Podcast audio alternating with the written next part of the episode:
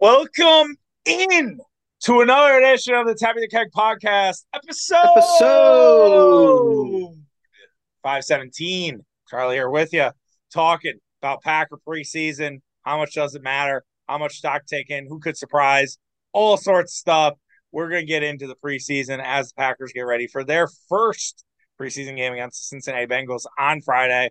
We're going to do some Brewers. Is it a failure if the Brewers do not win the NL Central but get to the wild card? And lastly, talk a little bit about Willy Adames and can he find himself? And then do you trust him in 2024? Um, we'll get into all of that. Uh, but before we do, my co-host, my partner, Mitch Ross, what's happening? Yeah, what it is, what it do. Not not too much. Just dog days of summer. It's uh yeah, man. it's hard out here right now. I mean, obviously training camp and stuff full swing. Preseason as you just alluded to is Mhm. uh is nigh and it's always a good time. I mean, Yeah. it's uh it's a little a little uh overreactive season. um, Totally. Oh, absolutely. The takes, for, the takes will be steam, football. will be steaming. Or you're saying overreaction? Just people just giddy, excited about football, like ready. Well, to, yeah, like, and you know, mean, yeah, they're over. But then you know you'll you'll watch a drive and you'll get you know you'll get uh, all your in. ready to ready to fire. Oh and yeah, it'll- I I had a TikTok uh, a year ago. Not I don't not this very day, but of could this be a breakout season for Amari Rodgers? So yeah, you you just you get yourself excited, um, and you say things you, you say things you don't mean, uh, and Well- yeah, it happens. Um, and I watched I watched the first episode of Hard Knocks and I just couldn't help but think like, man, if the if the Jets win their first game, I don't know who it's against right now. it's the Bills, um, or you're saying preseason, or just or No, no, week one, week one. Yeah. I mean, yeah, Bills. they go one and zero, it is going to be fucking, especially if they beat the Bills, which is Yeah. possible. Like week one, you know, week one's Yeah. always goofy, right. and I mean, it'll be the hype will really like. I think, you know, Robert Saleh was like, "There's a lot of hype around us guys," and I think that's fucking awesome. And it's like, well, is there? I mean, there's some idiots that think you're going to go to the Super Bowl, but I mean, I think, I mean, I think there's a lot of general excitement about the Jets, Sure, because the Jets sure. haven't been good in forever. And I- I'm happy to hear you watch Hard Knocks, and we could, I guess, just start there a little bit before we get into the Packers. Like, I, my whole thing was like, I couldn't believe how giddy they were about Aaron Rodgers.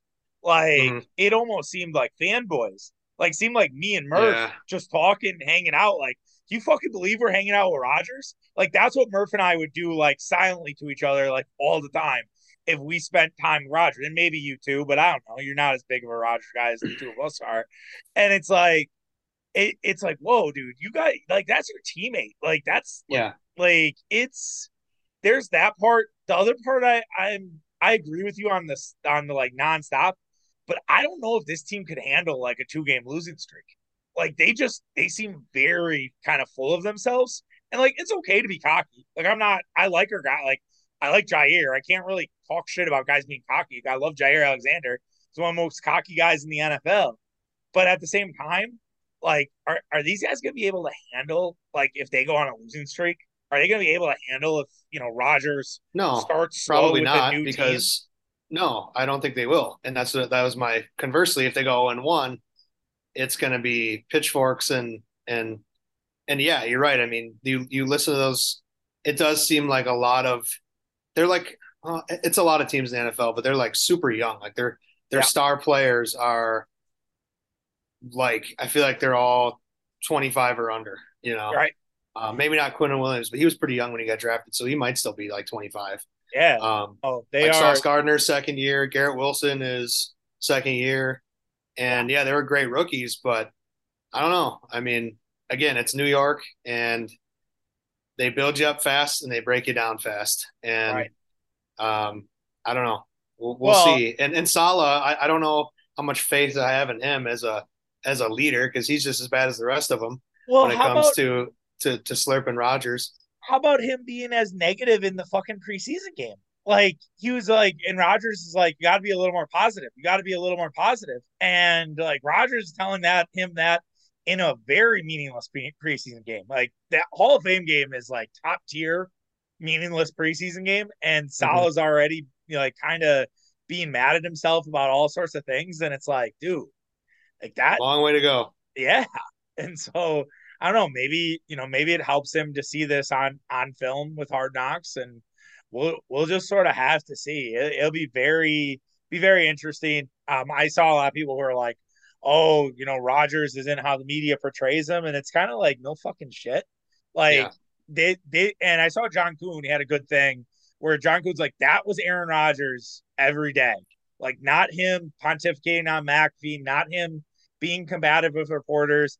As Mark Murphy said, he's a complicated fellow. Like he that's just kind of what he is and what he's all about. And sure enough, like that's that was Rodgers in a nutshell. And I think it's cool for the anti Roger, maybe not the anti Roger, but the people who aren't Packer fans or think he's a douchebag to maybe see that side of him. And like I can understand if like you didn't like him for his COVID stuff and all that, and that's why you don't like him. Fine, that's I I'll, I can respect that.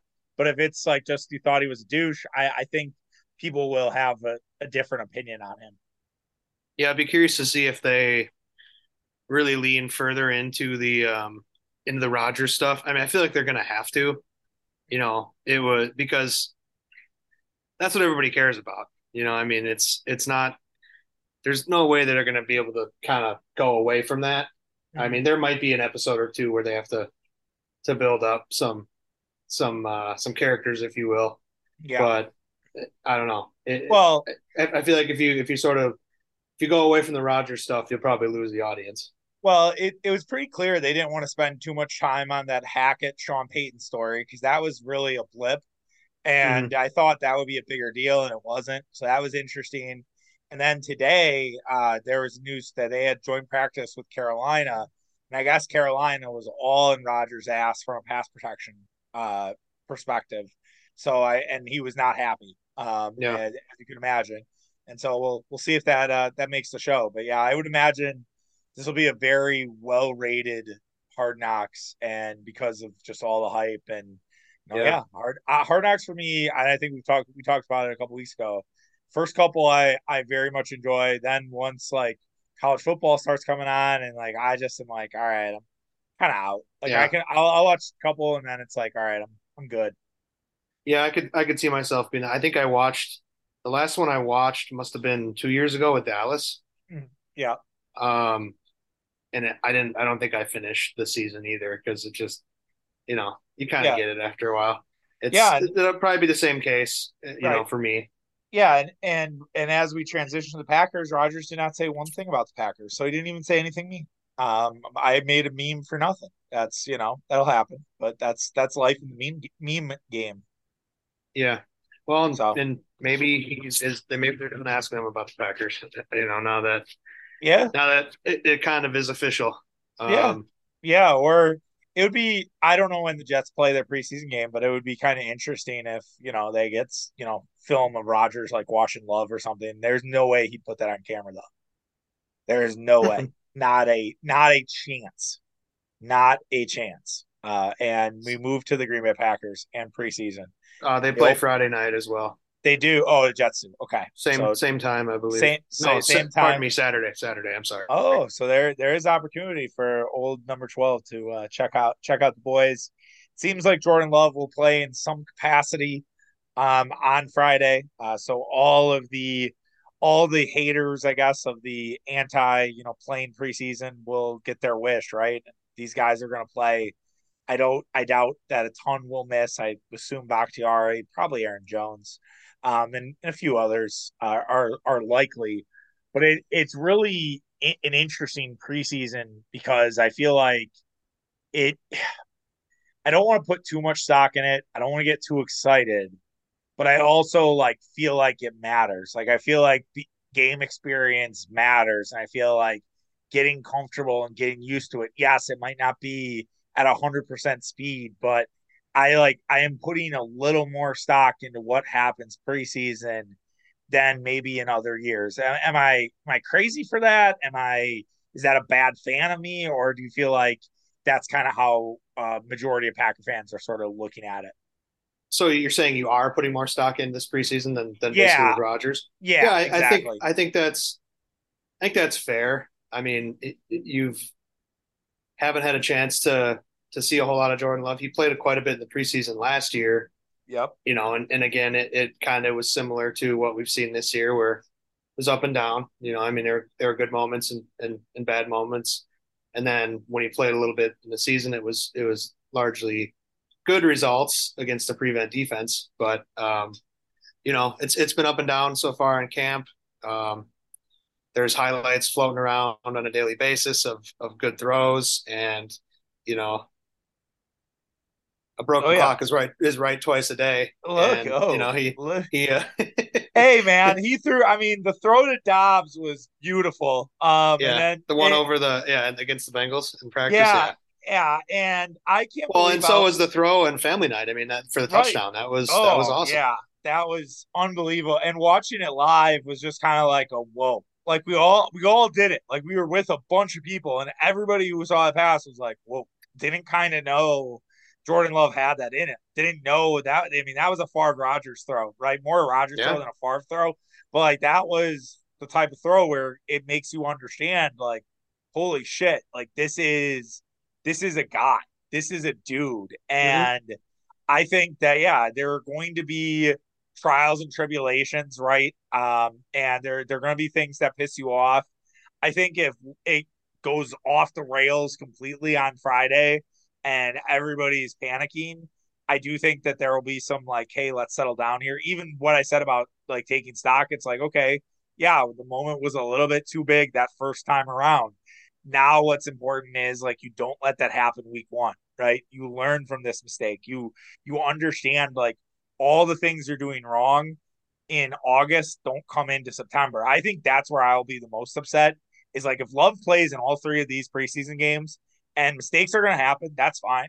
But if they then happen again in September, like I'm going to have a harder time like excusing those because I'm like, you knew that this was a problem. Like you had a month to clean this up and you didn't really do it. Like the kind of how we give maybe a little bit of a break to baseball early on. We're like, ah, it's early in the season.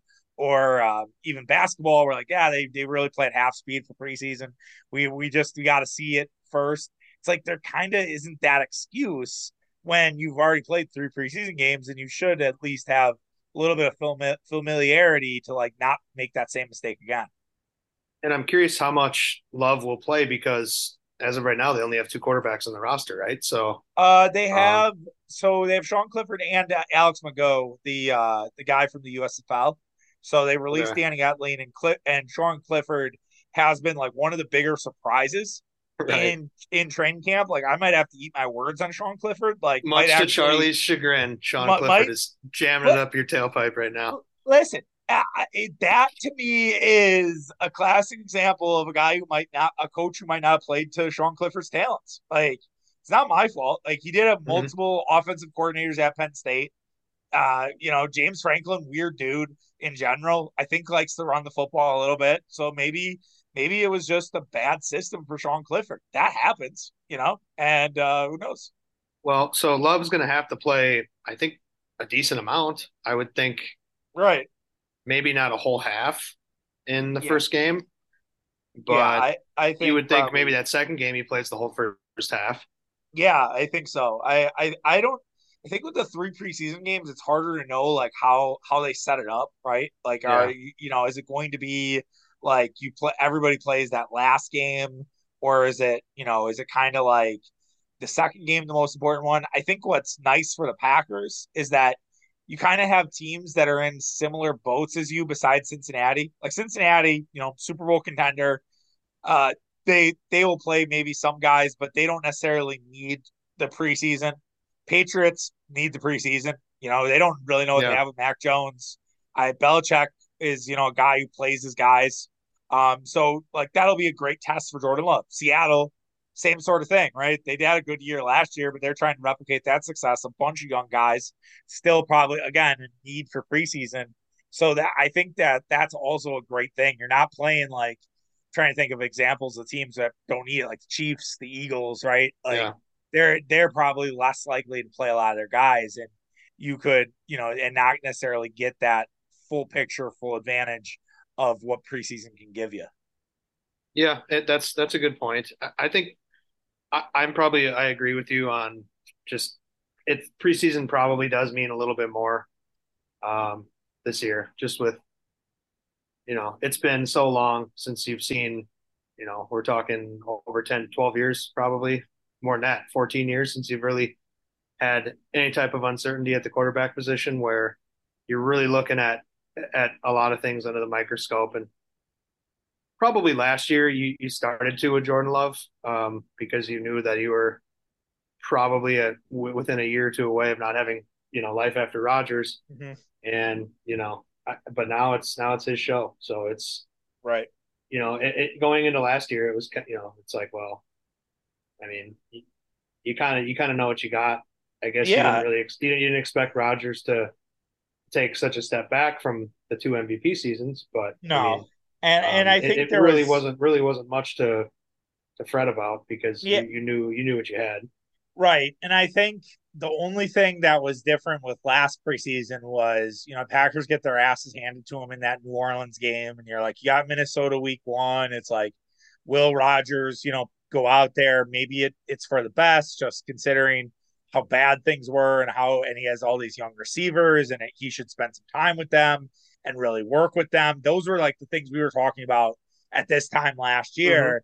And then Aaron Rodgers rebuked that, was like, no, nah, I'm good and he throws the deep ball to Christian Watson, first play of the season. Watson drops it, and I think that we should have all known at that point, like yeah, this, this is this might be a uh, a cursed season.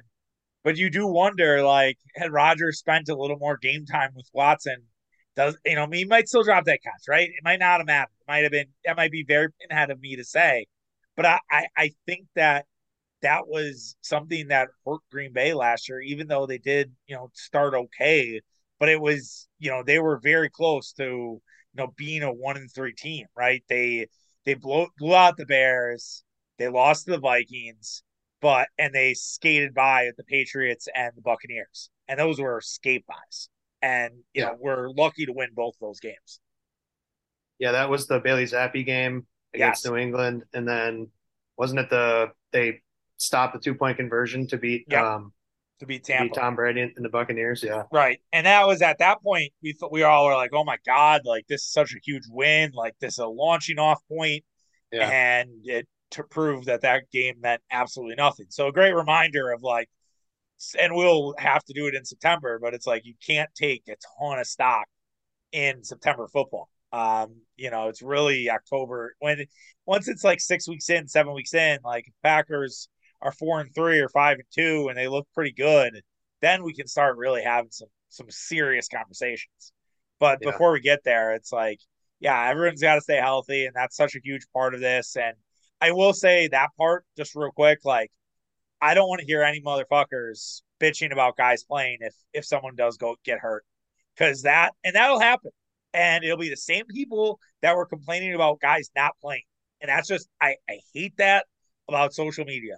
Because it's like every it's just this spoiled mindset of like it has to go your way all the time. And when it doesn't go your way, you pout on Twitter about it or X and just complain and complain instead of being like, yeah, you know what? I've wanted guys to play. This is something that happens and it's unfortunate it did, but it's I just don't want to hear it. Yeah, it's it's hypocrisy. That's what Twitter is uh Twitter is founded upon. Yeah, so. I know. I know. It's it's crazy, but it's I know that's gonna happen because if someone goes down with an injury, immediately it's gonna it, it's just gonna be hellfire and brimstone, and it shouldn't be. It should be they're a young team. They need to be playing. Injuries happen. They suck. You gotta get through it. You gotta be mentally tough. Like that's just that's part of football. And I, I hope nobody goes down. You know, there's a lot of talent right now. It seems like on both sides of the ball. Uh, you know, Germaine Pratt, who's been in the league for a while, complimented the Packers wide receivers, was like, Yeah, I know they're young, but it, they play, they ball, they know what they're doing out there. And when you're hearing that from a veteran linebacker, that feel, makes you feel good. Makes you feel like they have something. And Jayden Reed's having a great camp, the rookie out of Michigan State. Luke Musgrave looks like a guy mm-hmm. who, if he didn't get hurt last year, probably a first round pick and just kind of looks Jermichael Finley esque out there, and that's awesome. And and I'm trying hard not to get too excited about Musgrave. That's the one guy I'm having a really hard time not like just dumping all my all my stock in, like just like buy buy buy on what I've seen so far from Musgrave. Yeah, I mean, it, he seems like a guy that it's tough, right? Like 6'6, 253. Yes. Fast. Yeah. You know, just, you know, absolutely looks the part. Turning heads, it sounds like he's going to start. I mean, yeah. as of as of right now, he's he's your tight end one, especially with DeGuara moving to fullback, um, which will be another interesting wrinkle in the uh, in the offense, which hasn't hadn't really been used I'm, and uh, and the Packers I, organization for a long I, time. Can, can, I interrupt quick and I'll let you get back? I would love it if they just came out in I formation and just ran West Coast for the first drive just to troll Rodgers um, on Friday. yeah, I, I don't.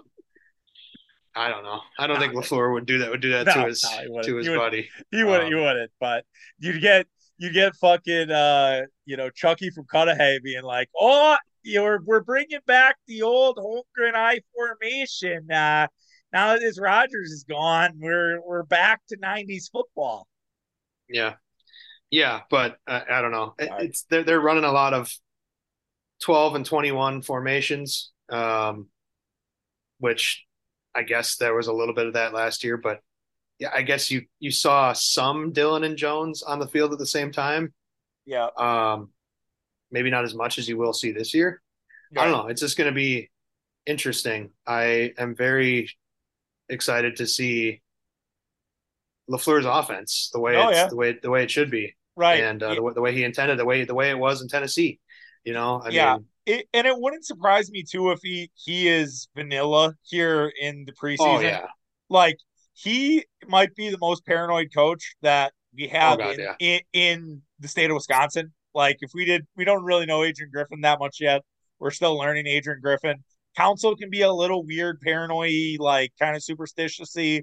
Uh, but like no one kind of stuck it, in his ways. No one is as nuts about things than Matt LaFleur. Like Matt LaFleur told you that he had like an apocalypse bunker and was preparing just in case. Like I wouldn't doubt that. Yeah, I yeah, right. You know, can't can't stream family night. It's right. just they don't. Again, they don't, he don't care about the fans. No. And he, wants, and he wants he wants the fans to get all fired up. He's calling out fans. What was that? Two years ago, or was that? Yeah, was that gotta get the piss. Gotta get the piss hot. Yeah, the noon the noon starts. I mean, that's gonna be important. We got a lot of noon noon starts. You're gonna have need the fans fans there right right in it. There's a there's a noon Saturday home game. I think it's Seattle game. The final preseason yep. game is a new a noon Saturday home game. Now, um, I would I, I would never really advocate going up for preseason, but if you live in the Green Bay area, that's like an elite excuse to de- to day drink. Like that's oh, yeah. just like you know that, that doesn't even, that's that's a that's a given. That's not even right? going to be no a discussion. Yeah, it's like lock it in like go to the go to the game, then like ah, all right, third stringers are in stadium view time, and just have a day, especially late August, like that weather. Yeah, because how often do you get? You don't get many.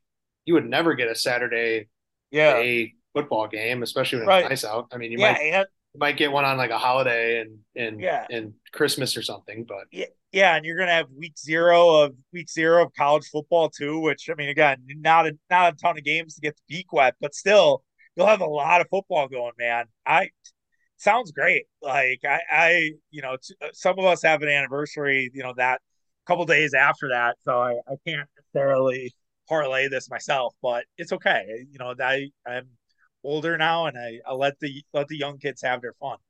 Mm-hmm. But that's but that's a that's a warm up, a test run yes. for for the day game, and and if people if the fans can carry that in to regular season, uh, you know, God bless them because they're gonna, yeah, they're gonna have to can't, can't, have sleepy Lambeau fans like, like no, we usually get no, here in Wisconsin. No, they're gonna. I I will say, and I mean, again, this will be you know for September, and I'll be there for that first game. I think it'll really be dependent on how the first two games go, and I know that's very John Madden of me, but it's like if it's two, if they're two and zero, oh, that place is going to be on just fire. And I even think if they're zero oh and two, it'll be a little bit like there'll be it'll be a little more dour, but I still think they'll be like let's let's get love this first game and let's you know sort of pick him up. Um, and then they go right back at it for a Thursday night game against the Lions. That's the you know that's the other part of it that it's kind of a crazy schedule where they only really have two home games I think in the in that first like 50 days and then they they have a bunch of them you know as the as the season goes on and the weather gets colder. Yeah, Thursday so, night game. Oh, I don't know. when when was that week? Week four? four, week four against Detroit, and then they head out to Vegas for week five. And every every Tom, Dick, and Harry will be in Vegas for uh, Packers Raiders. It'll be ninety five percent on Packer fans. And that's that ticket's going to be thousand dollars. Oh yeah. In. No, I, I I don't know. I don't think I've told the story on the podcast. So my wife's uh, family, uh, their great great uncle lives out in Vegas, and we were like swapping stories. He has a bunch of great stories about his time working as an usher in Notre Dame, and I was just kind of telling him like, "Hey, yeah, I have a friend of mine who helps me out with tickets every now and again, and I don't even think I've told this friend about this story, and he'll listen every now and again, and he's like, passed me on the shoulder, he's like, if you could get me four tickets to Packer Raider game, I I really would appreciate it." And I was like, yeah, all right, like we'll see what we can do. Um, but yeah, uh, so I was I just was like, you know what, it's not even not even worth an ask. So honestly. according to Vivid Seats, I yes. just clicked on it from ESPN.com. Can't get in for less than three hundred. Um, yeah. and it looks like it's as high as eighty five thousand, almost 84 84,477. That must be like presidential that's, suite. Oh, that's like the win. Like they have like a nightclub inside the stadium, so that's probably what that is. No way you're spending that much money for for that. Oh, oh, cripes! No, uh, you kid just can't. Um, that's, that's I'm being serious. I, like I you're a fucking sucker if you're if you're paying eighty five thousand dollars for to go to a fucking nightclub. Look, I know. I, I, I agree. I mean, so, I better be taking a snap for that much. Yeah, yeah, absolutely. Uh, for you, yeah, you know, yeah, I could shoot a three if I want. Uh, shout out our goal. Uh, all right, really quick before we go to the Brewers. Uh, in terms of the defense, I don't know. I don't know if I need to see a ton defensively. I, I don't think it matters for them as much. Like, yeah, I hope the defense continues, you know, kind of the path that they're on they were on at the end of last year. I'm really trying hard not to fall for the banana in the tailpipe again about this defense looks really good. Uh, you know, obviously there's been a ton of hype about Devonte Wyatt. We talked about that last week. Uh, but Pete Prisco, who I think was at Packers training camp the other day, was like, the Packer defense is really good, like Walker and Wyatt, all this stuff. And I'm like, mm. I'm hmm. not doing this again, man. I'm not getting myself you're, to this point waiting. of I, I but but here's the thing. I guarantee you when we talk at the end of August, I'm gonna be all in. I'm gonna be like, yeah, this team this defense, it's finally to be the year. But I, I'm still, I'm to try my best to like keep the trepidation, even if like they're awesome against Cincinnati or they're awesome against New England. Like also when we talk about those teams and those weird transitions, they don't have that great offenses. And so yeah, the defense could look good, but we really just have to like keep it keep a cool yeah. booty here with this defense. Well, and the thing to remember is in preseason, you know, the defenses are ahead of the offenses. There's so much more thought that goes into playing offense, um, you know, or like just instinct is is less prevalent yeah. when it comes to training camp offense. You know, it's a lot of it's you're working on things, you're a lot of like nuance in your play, whereas like football, or uh, excuse me, a defense, you can just play football and pin your ears back and and, and also like you're not going to be facing four quarters of Joe Burrow no. either. So um, we'll see. And then, you know, conversely too, like the Packers defense probably won't play a ton of starters, I don't think, on on Friday, but we'll see. I mean, like Kenny Clark ain't playing. Hell no. No, no Kenny Clark. He makes too much money. Rashan Gary, Preston Smith, uh, Jaire, maybe maybe Rasul. Uh, how about how about Rashan getting activated though? That's that, uh, yeah, that's incredible. That guy is freak, man. He's he is just well. It crazy. helps to be helps to be twenty five. Totally. Or whatever, whatever he is. Yeah, I was listening to Von Miller on Pardon My Take and kind of talked about that, where he's like, Yeah, this ACL tear It's a lot different now that I'm 34 versus when I tore it when I was 24. Like it's just, you know, I think he said it was seven months when he got healthy, so which is crazy. That's like hmm. less, I think, less than Gary. Um, and the Packers are usually really cautious about ACLs, so they they take them seriously. I do wonder how much Gary, obviously more of a September discussion, but how much how many snaps he does get in those first two weeks when it's the Soldier Field and it's uh, turf in in Atlanta. You know, is are, yeah. do they kind of like keep it sort of limited and then unleash him when when they get back to Green Bay? Uh, him playing in Soldier Field is scary, isn't it? Oh, I guess yeah. I never really thought about that. The only, especially, the only, the only hopefully, oh, hopefully you don't get a week one like last year in, in Chicago yeah. either. Oh no, yeah, it's that would, fucking monsoon. That one you'd have if there was a monsoon, you'd have to seriously think about. You know, like, all right, are we sure here? Or you know, I'm sure he'd be chomping at the bit uh, to play. Uh, that would be worst case scenario for uh, just Packer fans in general because all of my Justin Fields bookmarks that I have currently stored up are just go go into the trash. Uh, I, it's been a very, I mean, talk about the like before we move on to the Brewers, like this Packer Bear like Twitter thing has been something.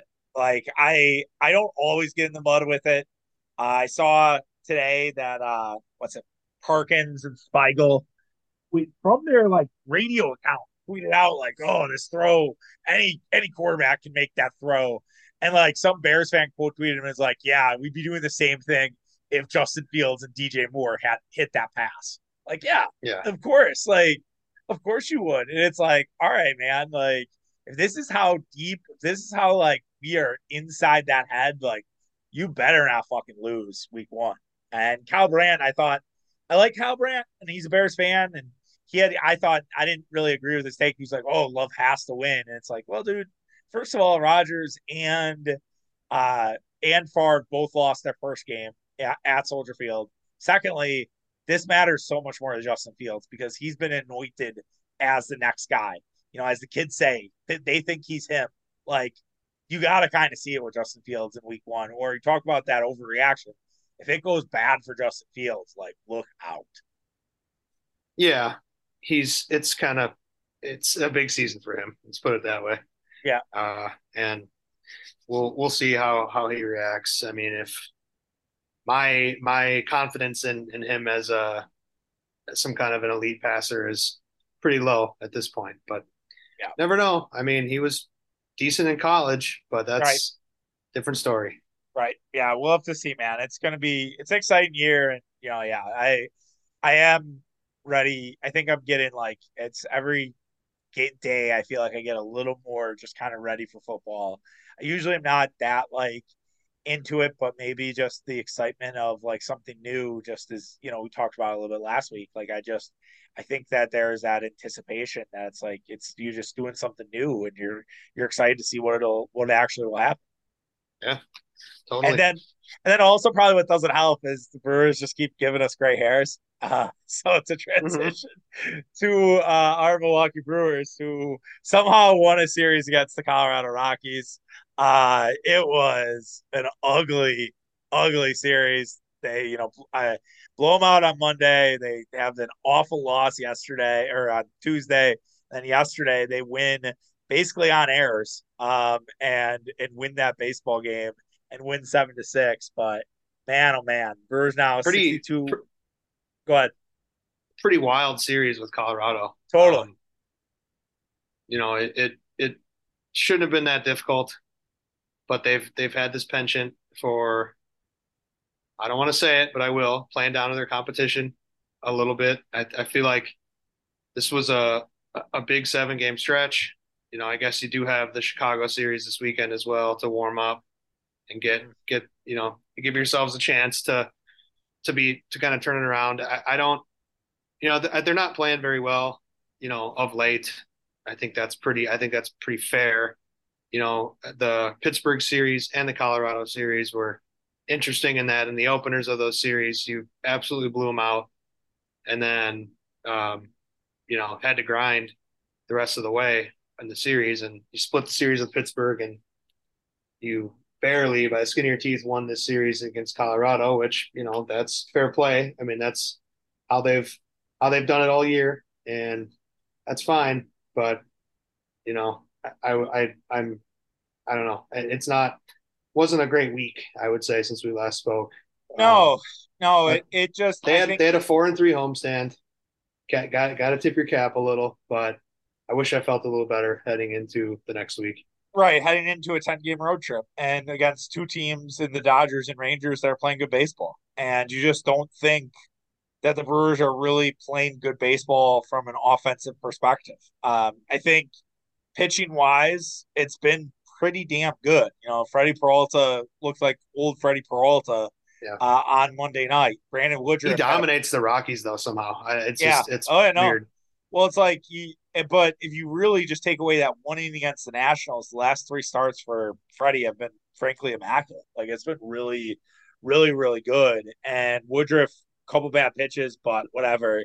Corbin Burnes was we walked a couple more guys than he should, but still, like this is this is kind of there. And yeah, I, I think maybe it's just that when you're playing bad teams, there's just a level of expectation that you need to win. And when you don't win those games, it just it drives you crazy or you win ugly. And unlike when it's like you squeak by the Dodgers or you squeak by the uh the Rangers over the weekend, it's it's like it feels good. You're like, oh my god, like that's such a good win. And the, it's like even if you squeak by against the Rockies, it just doesn't it doesn't hit the same. And but I I did find it interesting that before we talk about like Brewer Cub angle from Adam McCalvy. I don't know if you saw this today. After I think he's posted it after the game or during. Fun fact: since the start of June, 60 games going into today, the Brewers are eighth with runners in scoring position, 270. Three for seven today with run scoring hits from Taylor and Yelich to start this comeback. Hmm. That's surprising. I would not have expected that.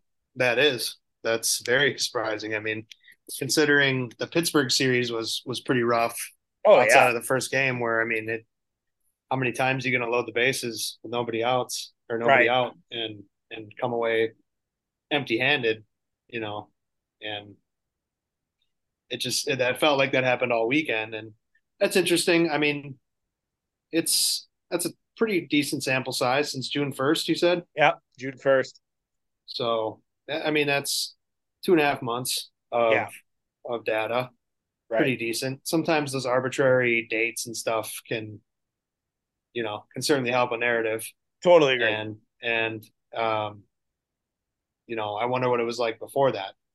yeah, who knows? It probably it probably wasn't pretty, but it doesn't feel of, it does not feel like that. But it that's no. also been the case over the last couple years, where it's like you watch the eye test is like this offense stinks you know, yeah. and everybody's hitting 220 or less. And, you know, then you take a peek at the team rankings um, on MLB.com, and yeah, they have like the sixth best offense in the National League. You know, maybe not that high, but mm. um, it kind of makes it look decent. Now, if you include both leagues, that might go down to the middle of the pack or something, but um, it, it does somehow alarm you or not alarm you, but just surprise you, like how how they are. Oh man, I guess they're a little better than I thought. But yeah, it still is like I don't know. I don't no, know how good the offense is. No, I I hear you, and I I think that you know now now is kind of go time, and you know yes, the White Sox are you know the next team, and you can't you can't rest rest your laurels. You have Burnes, Woodruff, and Peralta this weekend. Uh, you do face Michael Kopech and Dylan Cease who are solid quality, you know, pitchers. They haven't had great years. Um, so, but you have your big three going this weekend, uh, and that that should be a you know pointed in the right direction. It should be a good weekend for the Brewers, hopefully. Uh, and then then it goes into L.A., Texas, Minnesota, San Diego before a showdown with the Cubs in Chicago. While at the same time, the Cubs who are trailing tonight to the Mets, they go to Toronto, not easy home for Chicago, Kansas City, Detroit, and Pittsburgh. So these next two weeks are massive. And what I was what our topic was as we are kind of getting to it is, you know, is this if the Brewers were to lose the lead on the Central and the Cubs were to take it over and maybe the Cubs win the division, you know, and but the Brewers still find their way into the wild card because the NL is a mess with how the Diamondbacks have been playing, with the Giants have been up and down, the Phillies or not Phillies, uh, the Marlins haven't really played great either. Brewers still find their way to wild card, maybe a series against the Cubs. Is this is it a is it a failure of a year, Mitch, or is it like, hey, we made it and and that's fine, just all things considered? I've I man, that's a really good question, which is why we're trying to discuss it, I suppose. Yes. Uh, um, it's hard to call it a failure because you did get in, right. and and as they say in baseball, all you got to do is get in the dance, and anything can happen. Especially, you know, I've been hearing a lot lately about how great the Brewers pitching rotation is, and you know, they always got a shot with those. They must yep. have said it at three times a game on the broadcast yeah. right. this week about how now that Woodruff is back, it's you know they're they're a formidable opponent. Um, mm-hmm. I think that you know it, it, I they've led this the the division for the majority of the season, which you put it that way, yes, it would be very disappointing to not finish the deal.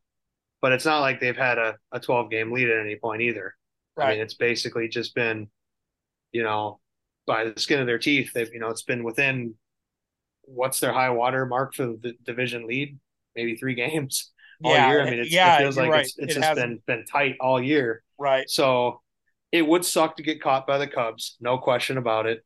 Um, that that would be a frustrating sort of extra cherry on top of a shit Sunday if if the Cubs chase you down because they are playing pretty well. Now they can't beat the Mets for some reason, but um, you know, and, and the Cubs went out and added probably a better bat than what the Brewers were able to get at the trade deadline.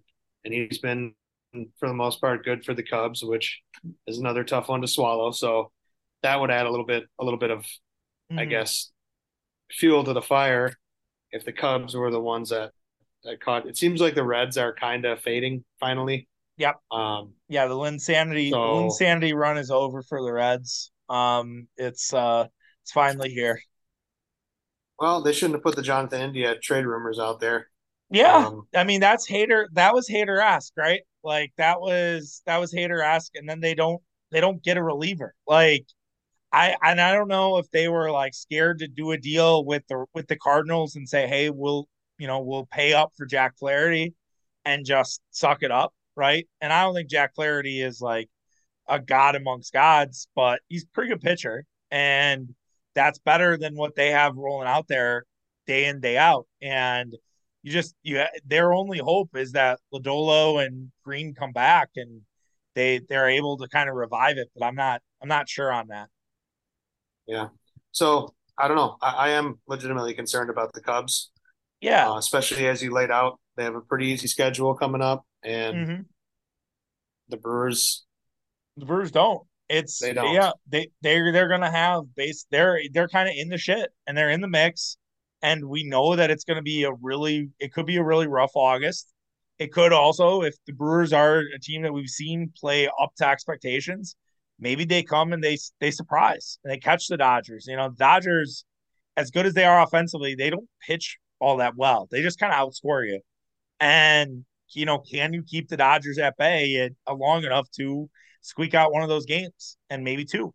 And same with the Rangers, another team who kind of tries to outscore you.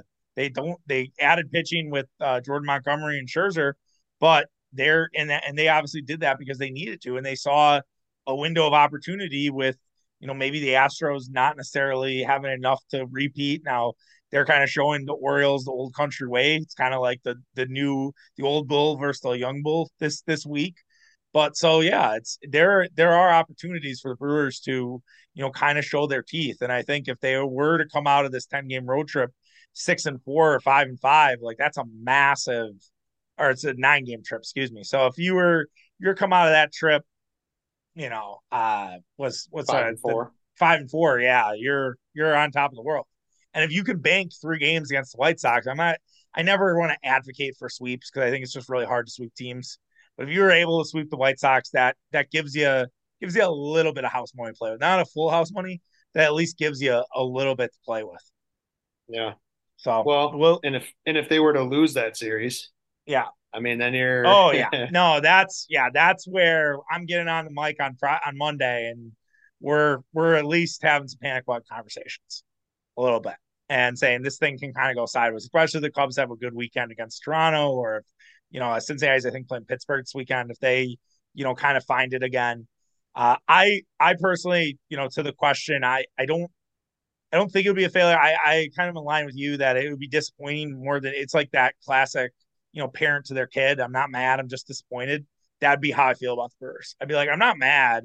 I'm just disappointed. And but there is a potential opportunity if you were to get that last wild card spot. You're playing the Cubs at Wrigley Field for three games, which would then be your six. Your you know, be basically a six game series because they play the last three games of the year. And if you beat the Cubs in Wrigley in a three game series, all this doesn't matter. None of this matters. does it? Uh, cool, you have the division. We beat you in a playoff series. That's that right. holds so much more fucking weight. And they have a history of succeeding in that in that scenario. Right. Granted, that I, was that was a one game. It was a one game, but I'll, I'll tell you what, I, I like Craig Counsell managing in the playoffs more than David Ross. To me, David Ross a little too emotional. Um, I I don't. I think he's an okay manager. I I I just trust. I know Counsell's had some interesting moves this week, but I I still think Craig Counsell's a a great manager, and you know he's you know he hey everyone has bad games, and you know Tuesday was yeah. a bad game for Craig, and and then I was like, oh my god, he's bringing Uribe back in to face you know with guys on base, and Uribe did his job, and if Brice Turang doesn't you know fuck up a, a bad hop, uh, you know they they get out of that inning. Well, Uribe is, I mean, a stud.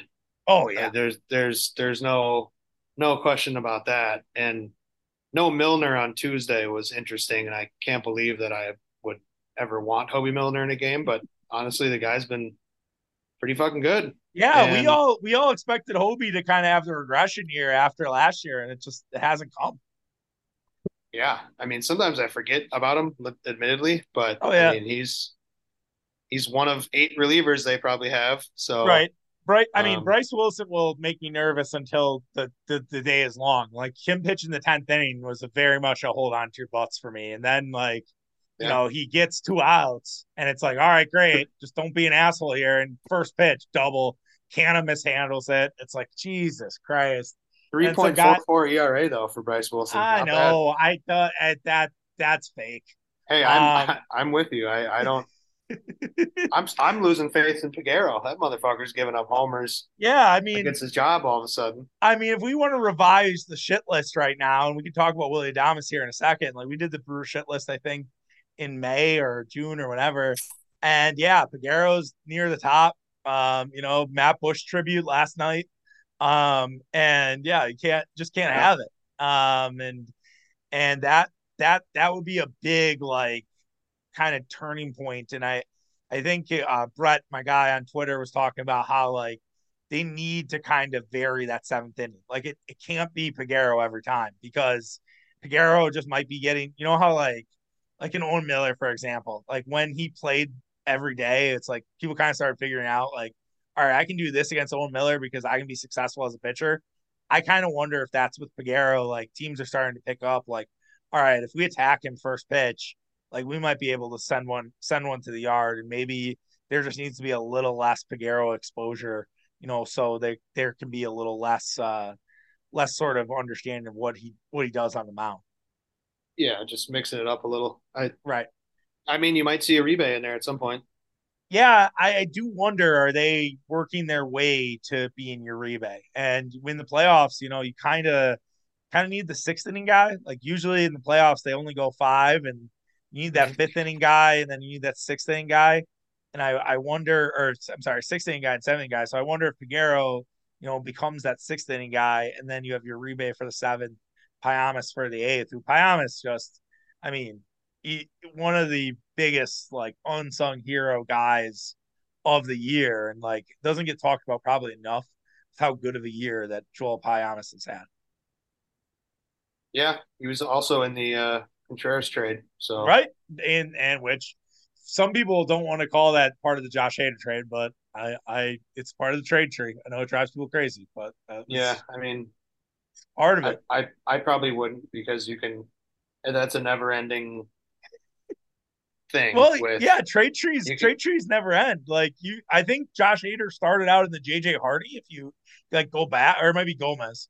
Um, yeah, because he was he was traded from from Baltimore to Houston. Right. I think in the yeah. I don't know. No, was right. it was it the Hardy trade? Uh, I, I just saw. I just watched a YouTube video about um like best deadline deals or something like that right. in base, like recent baseball history. Mm-hmm. And god damn it, it was I forget who it was. Oh, it was Bud Norris. I think oh. it was oh. Bud Norris went from Houston to Baltimore. Yeah, and he was and Hader was in that trade, and yeah. uh, then Hader came over, obviously here, and right with Gomez. So also before we talk Willy Adames, uh, the Cubs are on the verge of maybe tying it up against the Mets. Uh, a Suzuki homer, Candelario single, uh, Mike Tauchman walk. Um, so not necessarily looking good uh, for the Metropolitans here uh, in the ninth. Keep keep you updated if we uh, have a final before the before the pod's over. Uh, as for Willy Adames, it's been a really rough uh, few weeks. We kind of mentioned it uh, in the last couple podcasts that it's rough just season. been a struggle. Yeah, it's been a rough year, and we kind of finally heard from Willy. Um, and I kind of don't know it took too long. Maybe it was just you know Big J's respecting that he was going through a slump. And Adames, you know, basically said it's been really tough. I've tried everything. You know, I, I think I figure it out, and then it it just kind of goes away.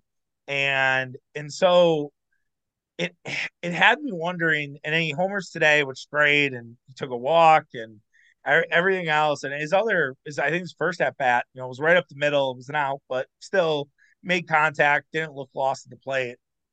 Are you are you in the done club with Willy Adames this year, or do you think that there is a chance that he could he could kind of revive himself and have like an awesome finish to the year? Uh it's I don't know about an awesome finish, but I think that giving him a couple days off for once, finally, right, might be a difference maker. Um, I would like to see them kind of change his role a little bit, drop him in the order a little bit, you know, fifth or sixth, possibly. Now, who you fill in in between there is is uh, also beyond me. But at rookie the same time, rookie of the year, Andruw Monasterio. Yeah. Hey, I mean, he's been. Yeah. He's been okay. You know, if he has to, if he starts a playoff game, I'm not watching. Um, oh, come on. But, uh, yeah, I mean, I, I don't know. Is he going to hit 350 down the stretch here and hit 10 home runs? He is leading the team in homers, which yeah is shocking, but kind of speaks to how bad their offense is. And um, I don't know. I mean, I think that you need to kind of in a similar way that like we were talking with Peguero, like maybe maybe take him off, you know, the highest leverage of situations. Maybe take Adames out of the three slot or four slot for once and um, drop him down fifth or sixth. I think they might have tried that last week um, or over the weekend at some point, hitting him fifth, but yeah. sort of take a little bit of the pressure off and see if he can see if he can with a couple days off um, maybe mix in another day off or two at some point. And depending on how things go you know um, it's interesting that with Counsell, you know uh, sal frelick gets a day off you know can't face a lefty god forbid.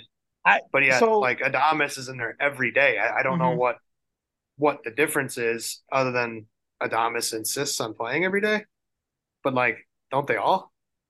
Yeah, yeah. You you'd think. I, I, mean, I think it's partly the defense, right? I think the Brewers are built on defense, right? They're one of the best defensive teams in all baseball.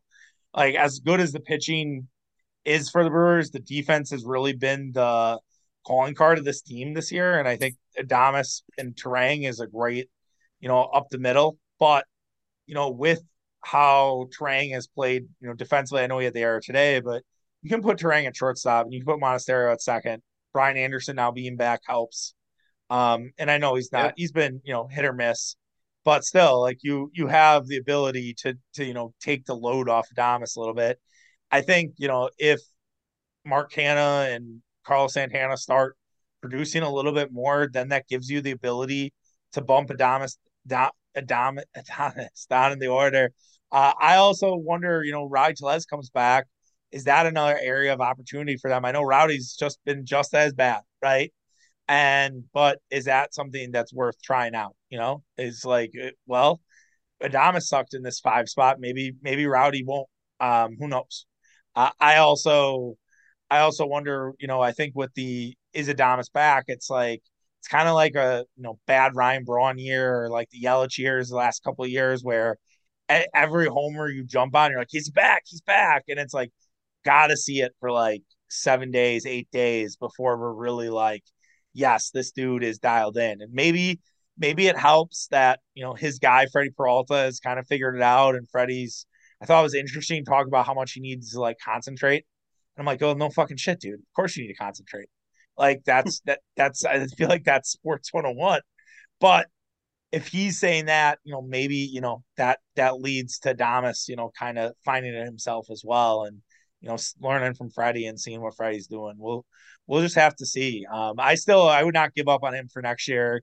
I think it'd still be you know business as usual. I don't want to you know sell him sell him cheaply to some team because you know you know the Dodgers or you know the Orioles or the Astros might call and be like, hey, what, what about Willy Adames? Like he had a bad year last year, but we're kind of interested in him. Like don't don't fall for that cheese. And I think Matt Arnold's smarter than that, unless it's just an untenable situation and Willy, you know, has worn out his welcome.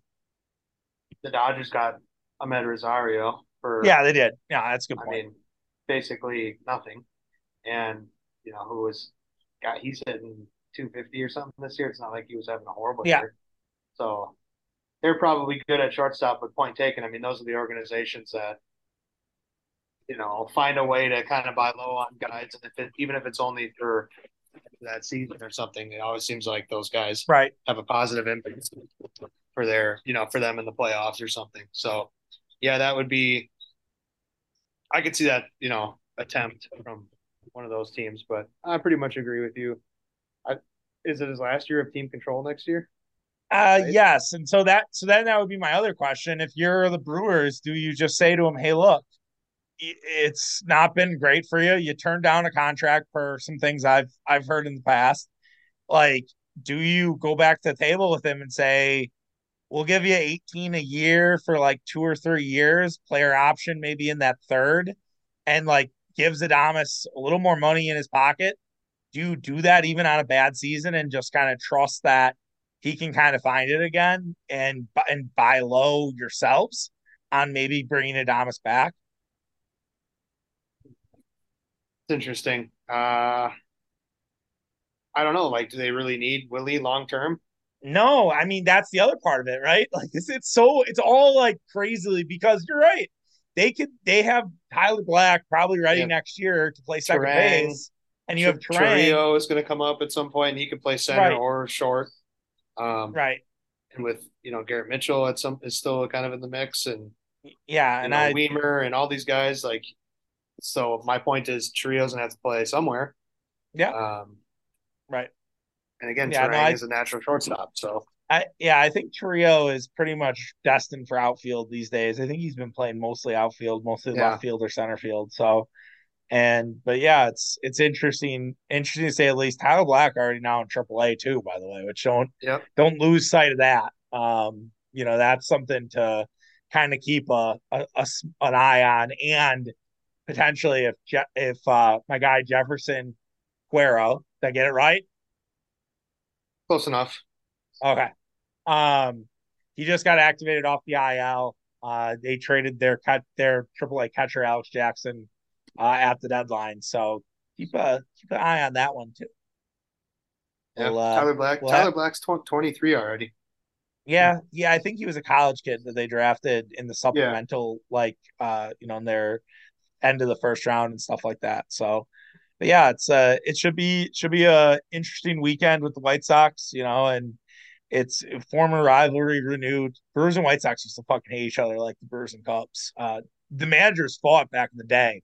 Uh, yep. Maybe that's the story, you know Phil Gardner. Who's do you remember the manager for the White Sox? No, but I could probably look it up. I gotcha. That I was a really... that was a that was an all time fight. Phil Gardner. Phil Gardner.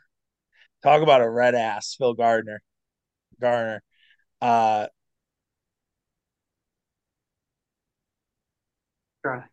I can watch this video, but I'm not gonna. Terry Terry Bevington, 1995. Um, yeah, that's. I'm definitely trying to put that on social. We'll see if I, I have the the ability. Um, because that's that's a good one. Um, gotta gotta love that. Um, also. Garner freely admits he would do whatever he could to stoke the Brewers and Sox rivalry. This is from 2005, known as the Garner Garner series. Uh, Garner set up the rivalry even after the wrestling match for example, when he learned the Sox increased their payroll by $19 million after his fight with Bevington. As a matter of fact, I like him less than I ever did. That SOB got 19 million. So now that's how afraid afraid of us they are. That's what I countered. Actually, maybe a little short of that. They're scared of us. Ah, oh, well, a fiery guy. What the hell? Listen to this, Mitch. You'll love this. There's and there's an inside joke to this too. We're not an event to him, he said. See, that's the other reason I don't like him. Jerry Reinsdorf sits in his ivory tower down there and they look down on us. That's the bottom line. I don't like that. yeah, that's uh God, Phil Garner. What a what a legend. Oh man, Phil Garner no way would make it in, in today's baseball. No. They're uh did you ever have you ever gone back to read the Chucky Carr story about Chucky Chucky hacks on 2-0? Is that like the closer back in the day or no, something? No. Uh, Chucky Carr was a center fielder. Uh, got the nickname Chucky Hacks um, after he told basically he ignored a sign from Phil Garner to take a pitch and he popped up and he responded after that game. The Brewers had lost. Him and Phil Garner got into it and he said, That ain't Chucky's game. Chucky hacks on 2 he was released after after that happened. nice. And and apparently was known for his me first personality. The Brewers took a risk on it, and uh, he's like, they're like, yeah, we knew, we thought we could fix him, and you know, sometimes just you are who you are. Well, the '90s Brewers were interesting, so.